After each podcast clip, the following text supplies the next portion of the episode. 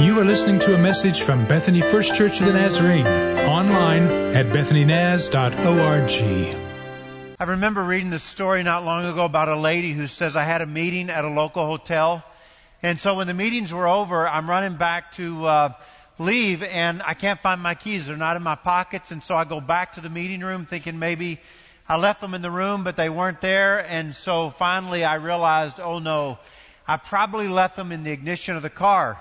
She said, my husband really gets after me for doing that. We argue about that. I tell him it's the best place not to lose your keys. If you just leave them in the ignition, you always know where they are. His theory is your car's going to get stolen one of these days. And she says, after walking through that parking lot, I realized that his theory was probably more sound than my theory. And so I made a difficult phone call. I called the police and explained where my location was, and confessed that I'd left my keys in the ignition and somebody had stolen my car and I need to report it stolen. And so it probably took me a good half hour before I worked up the energy to call my husband. I called a friend and asked her how she thought I should drop the news to him. And then I called another friend and asked her what she thought I should say. And finally I just swallowed hard and I picked up the phone and I made the call and I said, honey, I have to confess to you. I left the keys in the car in the parking lot at the hotel where I had meetings this morning, and somebody has stolen the car. I reported it to police. That's all I know to do. And she says there was silence on the line. So much silence that at one point I wondered to myself if maybe the call had been dropped. And finally he says to me, are you kidding me?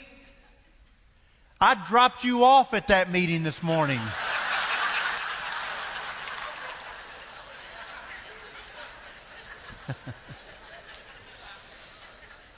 And so she said, well, then come and pick me up. And he said, I will. As soon as I can convince this nice policeman that I haven't stolen your car. It reminds me of uh, my friends John and Marilyn who live in Nashville. And one day Marilyn calls John and she says, hey, John, do you have lunch plans? And he says, no. And she says, what if I came to the Chili's by your office and met you there because I have a hair appointment right after lunch? And he says, sure, I'll meet you, Marilyn, at Chili's for lunch. And so, so they did. And so after lunch, Marilyn says, John, I hate to ask you this, but, but, uh, what if we went out and got in the car? And what if you sat there with me for ten minutes while I take a nap? And then you can wake me up. I really need a nap. He said, okay. So they go out and they get in the Lexus and she goes to sleep. And in ten minutes, John nudges her and said, Marilyn, it's time to wake up. It's been ten minutes. You got to go get your hair fixed and I got to go to work. And she said, I was waking up and I looked over as I was kind of looking for the door handle and I looked in the side pocket and there was a phone and I picked the phone out and I said, John, did you get a new phone? And John said, that's not my phone. And they said, we started looking around in the car and we said, this isn't our car. And so we jumped out of the car really fast and we started looking all over the parking lot for our car. Come to find out he had driven the truck and I'd driven the Toyota. We didn't even drive the Lexus that day. So it's kind of funny stuff. Some, sometimes, sometimes we do crazy things in life, don't we? Sometimes we, we make mistakes. Sometimes we're not thinking. Sometimes we mess up. Sometimes we blow it. Sometimes, sometimes it's much more severe than just forgetting which car you drove or even forgetting if you drove a car that day. Sometimes in life, we blow it. Sometimes we fail.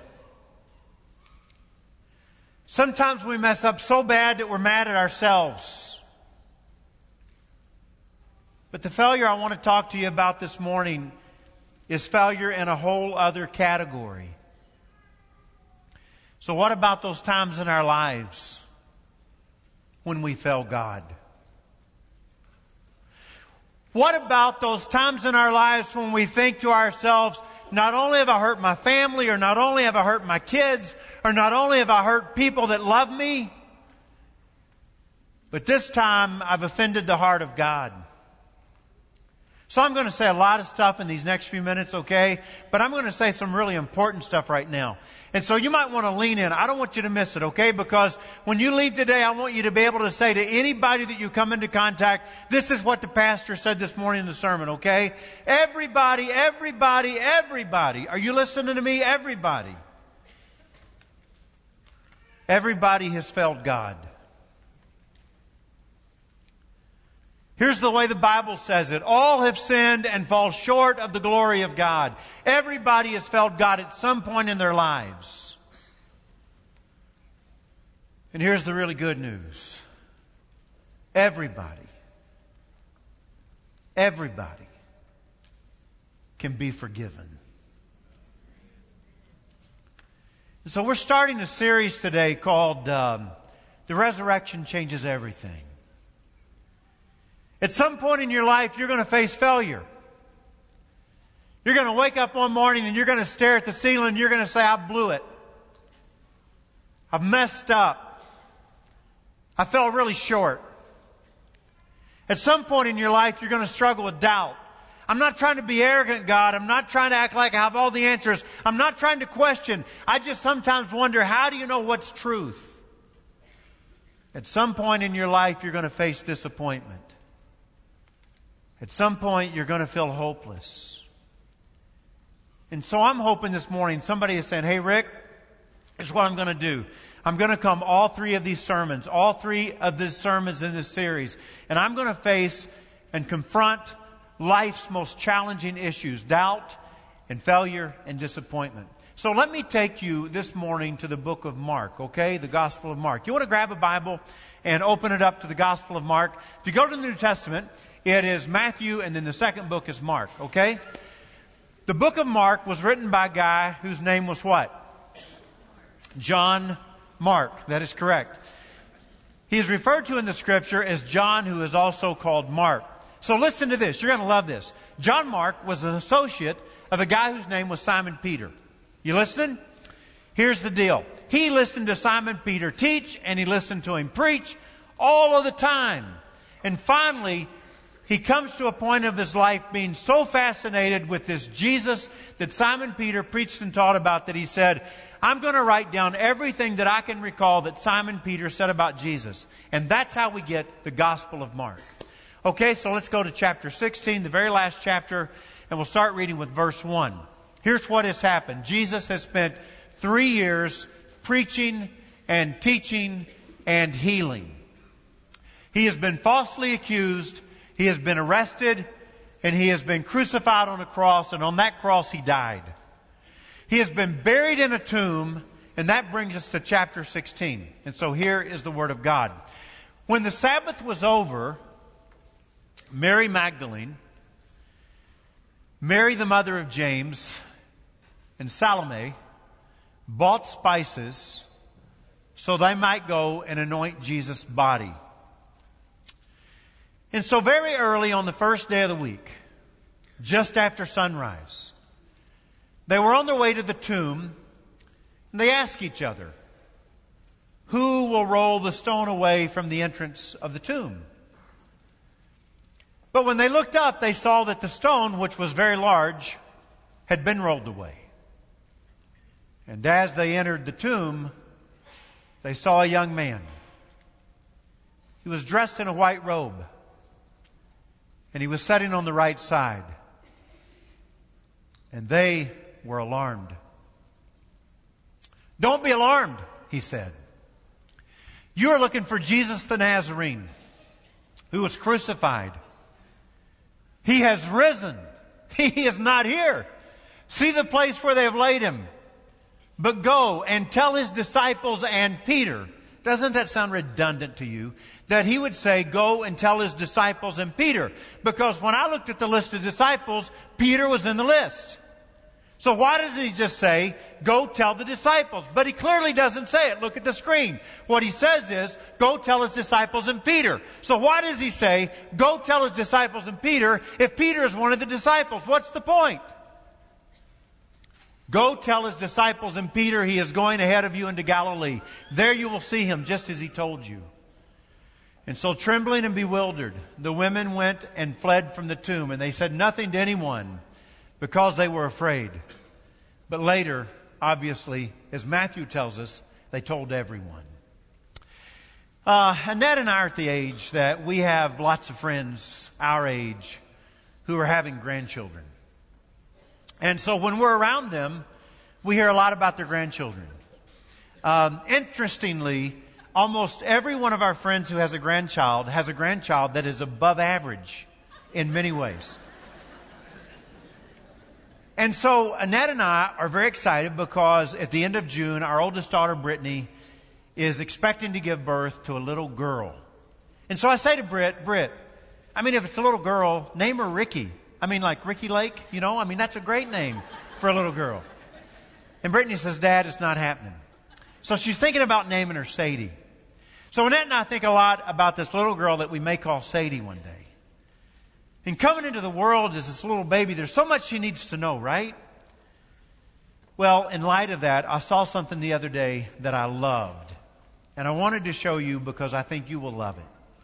And it's a letter to a little baby on their first day into the world. I'm confident you're going to love it.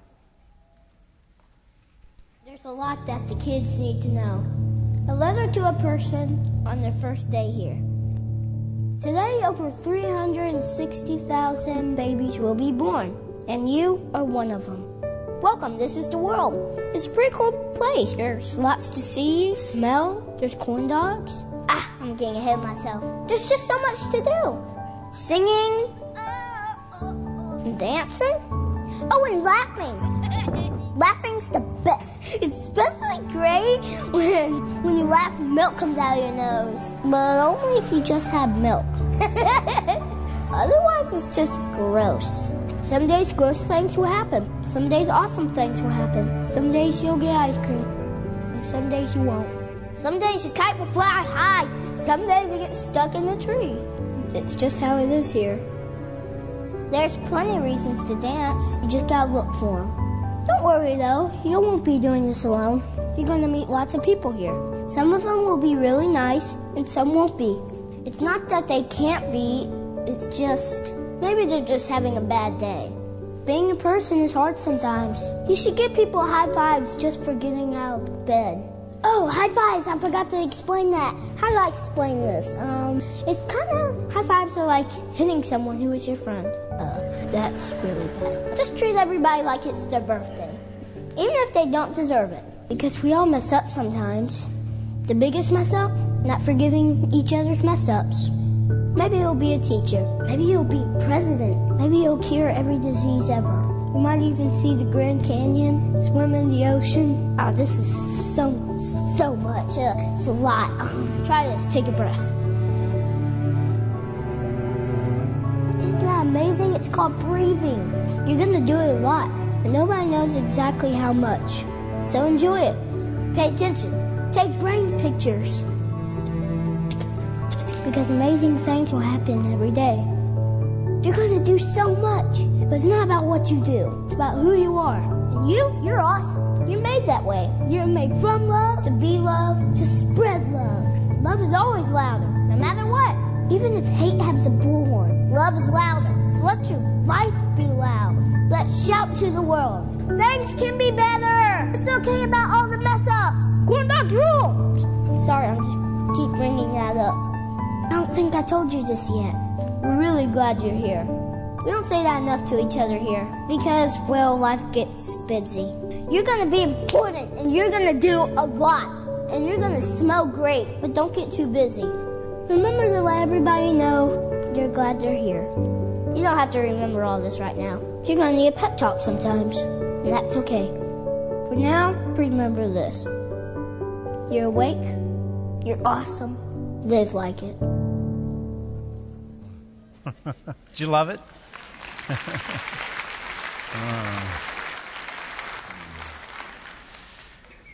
When, when you reflect on your own life and you think about the fact that there was a day when you came into the world with a lot of information you needed to know. And you've been living a long time, haven't you? So when, when you reflect on your life, how do you feel about it?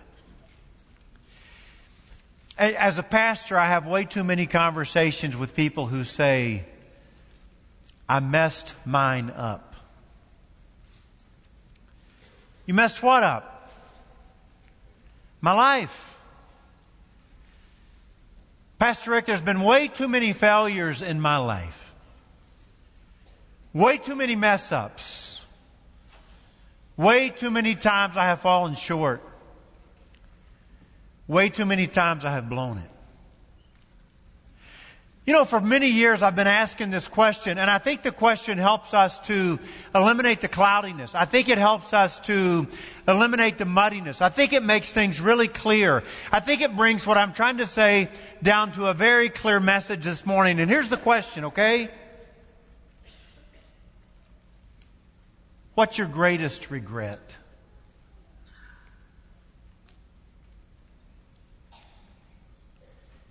If you have to think about it, you don't have one.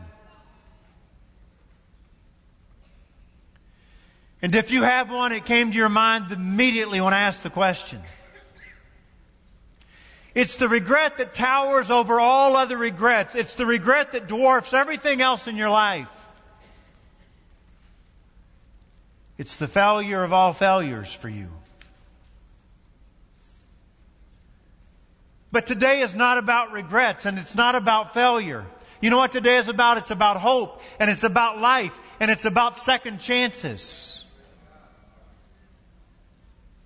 It's about resurrection. It's about dying, but living again. And so let me talk to you about the resurrection. Any of you watch the television show Resurrection?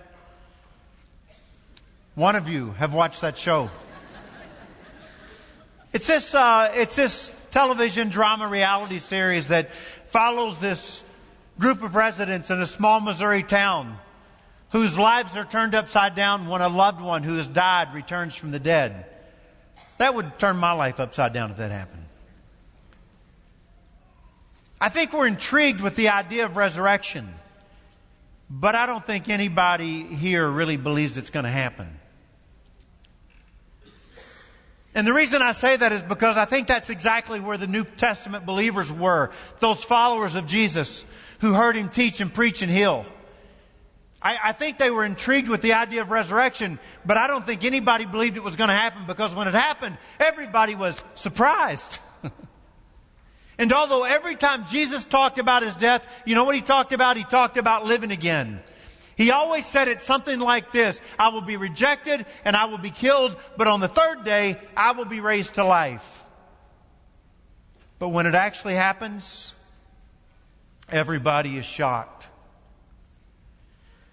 And so Mark tells the story like this: on the Sabbath, when it was over, that means sundown on Saturday. Okay, once the sun goes down, the Sabbath is ended. Mary Magdalene, Mary the mother of James, and Salome, they go to buy some spices. They would have never dreamed of going and buying anything during the Sabbath. Not when the sun was up, but when the sun goes down and it's over, they go buy some spices, because early the next morning they want to go anoint Jesus' body. And so very early the next morning they head off to the tomb. And they're having this conversation as they're walking along with each other. So who is going to roll the stone away for us? And Mark gives us explanation by saying the stone was very large. It was a circular stone that these three women were assuming there is no way we have the strength to roll the stone away on our own. But when they got to the tomb, they were surprised, because the stone was already rolled away. And so they enter the tomb. And sitting on the right side of the tomb, the grave where Jesus had laid, rather, there is this man, and he's dressed in white. And Matthew says it was an angel. And he says, I know who you're looking for. Don't be afraid. You're looking for Jesus, the Nazarene, who was crucified. He has risen. He is not here. You can look where He was laid, but you're not going to find Him there. It's this incredible, incredible story of life. Some of you don't know who I'm going to talk about. You've never heard his name before because of your age. But in the nineteen seventies, Christian television began to get its wings. And there was a guy who took advantage of that. His name was Jim Baker. Maybe you've never heard of him. Some of you maybe have. But he was a guy who really began to market Christian ministry and television. He preached this message of a prosperity gospel. It's a message I can't find in the Bible. But he said that God wanted everybody to be rich. And he drove around in Rolls Royces and he lived a very lush lifestyle. The only problem was he was selling property that didn't exist to people that probably didn't have the money to buy it, and he was just getting richer. And finally, it all came down, crashing down one day when he was involved in this sex scandal, and then he ends up in prison. And so I remember picking up a magazine one day, a Christian magazine, and I was surprised to find an article written by him years later. And here's the story that he tells.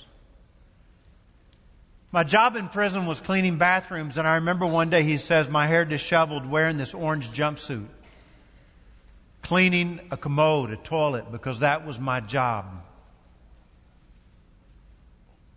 And he says a guard came and said, someone is here to see you. I wasn't expecting any visitors. I couldn't have imagined who it would have been, and I sure didn't feel like facing anybody in that moment anyway. I was, I was a mess. But when the electronic door opened, standing on the other side of the door was the most notable and most respected preacher in America, Doctor Billy Graham. And he reaches his arms out to me. And I was ashamed and I was embarrassed. But I just stumbled over toward him, laid my head into his chest, and he put his arms around me. We talked for a while, and then he prayed for me. And then before he left, he told me he loved me. You want to talk about failures? I would say Jim Baker was a failure. You want to talk about a person who had blown it? He blew it. But grace and mercy and love comes walking into a prison and steps right up to Jim Baker and reaches out his arms and puts them around him. And so the angel says, you ready? The angel says, tell the disciples and tell Peter. Why did she say tell, why did he say tell Peter? Because this is another story of failure. You understand that the day that Jesus was arrested, he says to the disciples, all of you are going to turn away from me. And Simon Peter, he straightens his back and he says, no, even though everybody turn away from you, I will not turn away from you. And Jesus says, Peter, before the rooster crows, before morning, you will have denied me three times. And you know what Peter does? He straightens his back again and he says, I will die with you before I will deny you. And so Jesus is arrested, and Peter follows from a distance, and the crowds are angry. And the mobs are asking for blood. And somebody says to Peter, hey, wait a minute. You're one of his followers. It's your accent. You're from Galilee. And Peter says, I, I don't know this guy. And a second time, somebody says, surely you're with him. And he says, I don't know the man. And the third time, somebody says, surely you are a follower of his. And Peter curses. And he says, I told you I don't know the man. And then he hears a rooster crow. I, I got a feeling if you find him the next day, he is sitting somewhere with his hands over his face. And if you said to him, Peter, what happened last night? He's going to say, I don't know what happened. I blew it. I messed up. I was scared.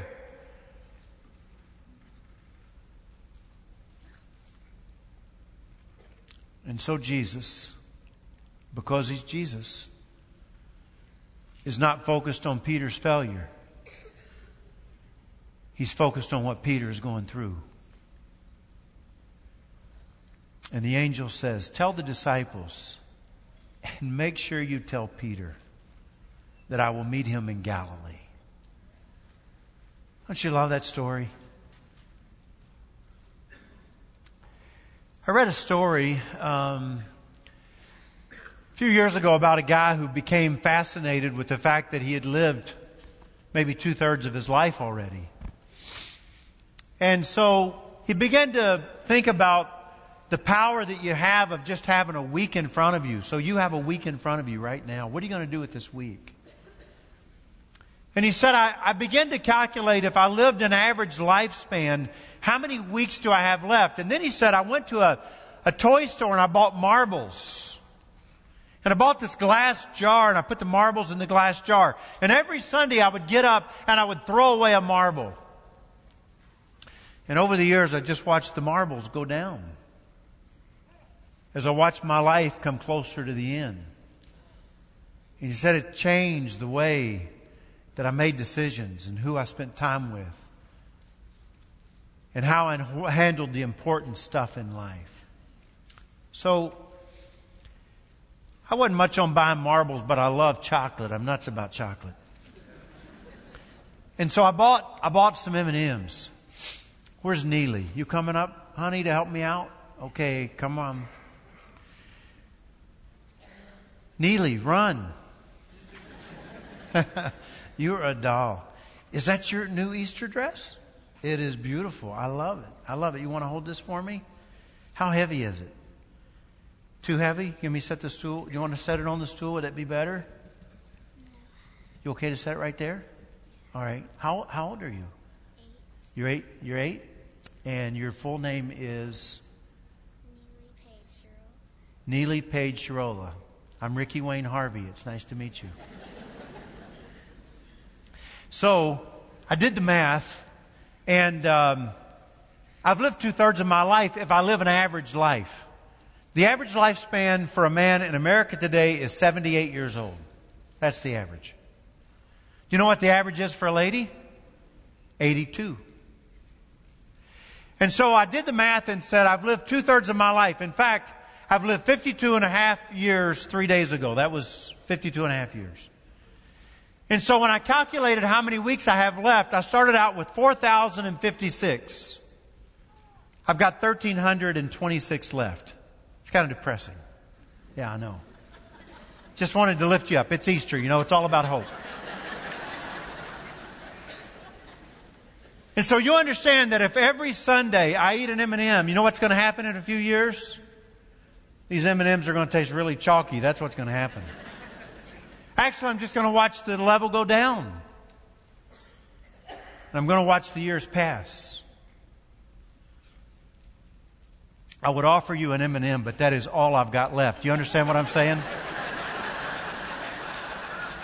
I'm sorry.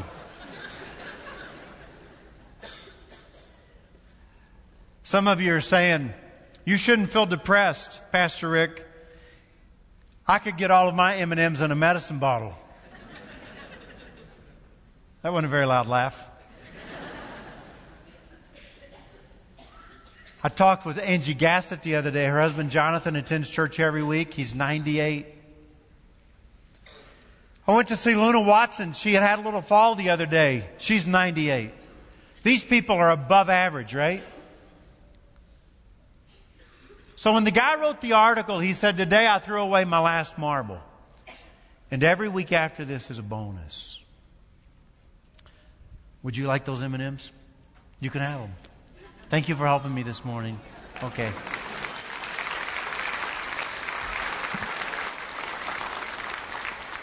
So how many you got left? How big is your jar? Look at me for a minute, will you? This is really important. Really important. With whatever it is that you have left, you cannot settle by saying that I have blown it and I have made a mess and I have failed, and that's just the way it is. With whatever you have left, you have got to find life.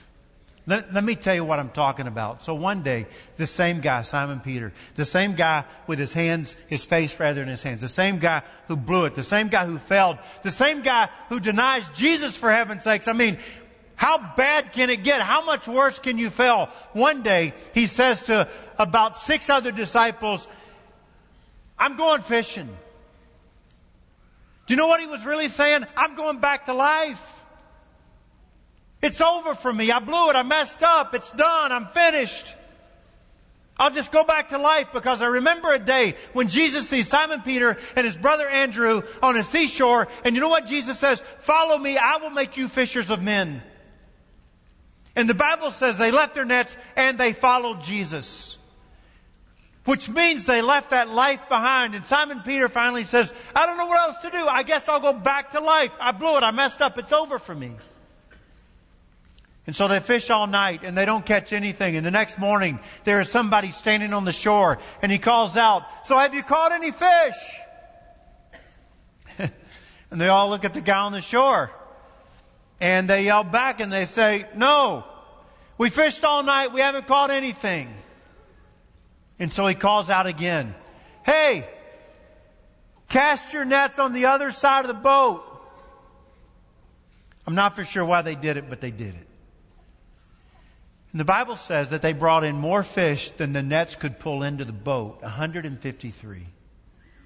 And John looks at the shore and he says, that is Jesus. And so Simon Peter does something really weird in our minds. He puts his clothes on and he jumps in the water. And he swims to shore. And Jesus is cooking. He's cooking fish and he's cooking toast. Warming toast on the fire and cooking fish. And you know what he says to the disciples? You guys come on and bring some more fish. I've got your breakfast. Let's eat. And while they're eating breakfast, Jesus looks at this same disciple, the guy who failed, just like you failed, just like I have failed. And he says, Simon, do you love me? Lord, you know I love you. Feed my lambs. Simon, do you love me? Lord, you know I love you. Take care of my sheep. Simon, do you love me? He said he was hurt in his heart that Jesus would ask him a third time if I loved him. But I said, Lord, you know all things. I know what it looked like. I know what I did. I know I blew it. I know I messed up. But I love you. Well, then feed my sheep, Simon. And Simon Peter is raised to this new life. Even though he failed, he is raised to new life with Christ Jesus. All right, so here's the deal. I'm almost done here, okay? I preach. That's what I do every week. I preach. And when you preach, you always think about the end of the sermon, because you got to land this plane, right? Some of you were hoping I would have landed it a lot sooner. So how do you land it on a day like today? What do you say? What do you say? Have you failed? Well, just come to Jesus. You like that? Come to Jesus. Huge problem with that one.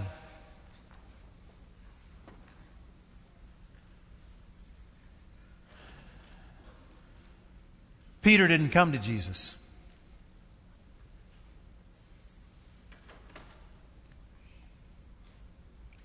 Jesus came to Peter. I love that.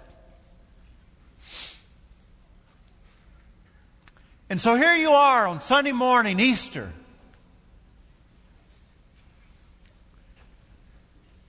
And you're saying, it's me. I blew it big time. I failed. I messed up. And who do we find among us but Jesus? And you know what he's saying? You love me?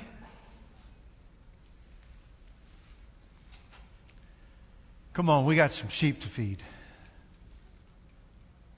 And he just opens his arms.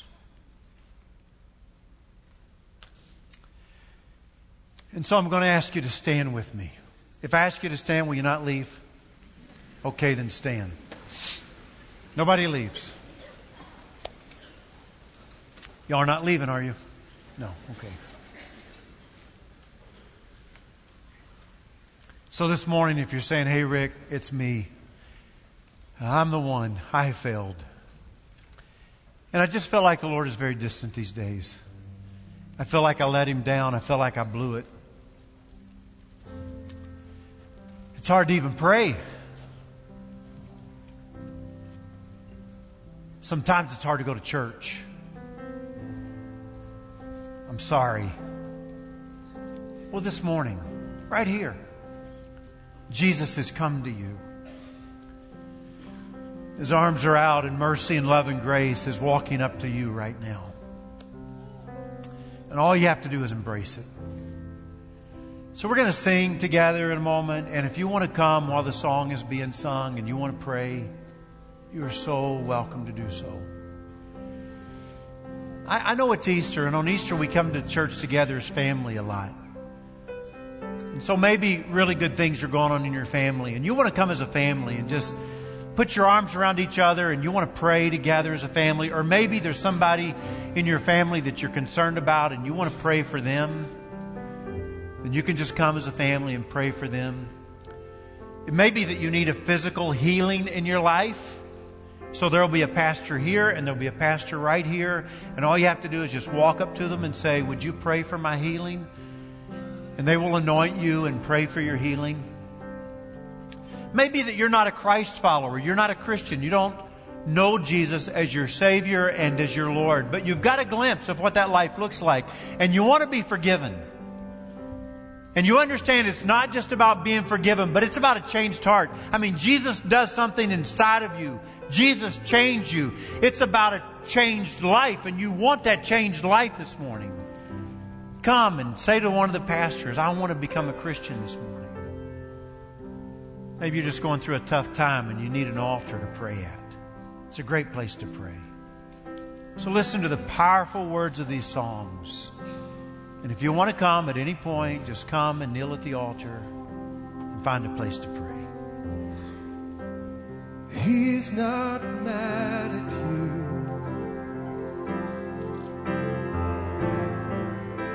And He's not finished yet. His grace is greater still than all of your wrong choices. And He is full of mercy, and He is ever kind. Tenderly He calls you, His arms are open wide.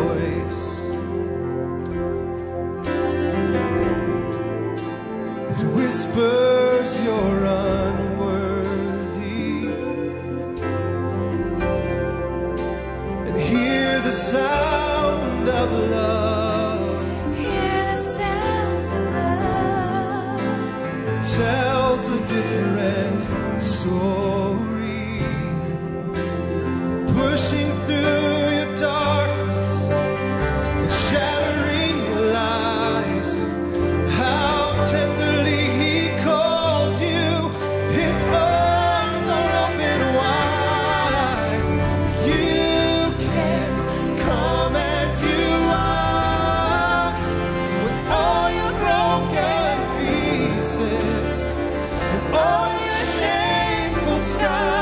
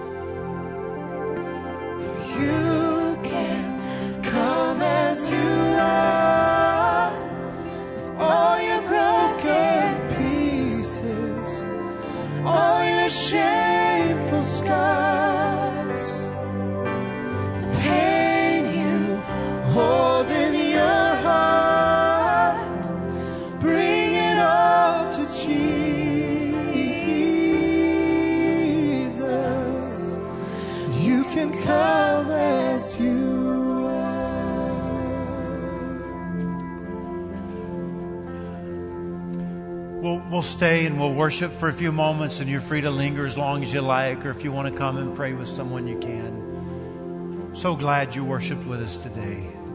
Hope your Easter is great. You have been listening to a message from Bethany First Church of the Nazarene. Visit us online at bethany naz dot org.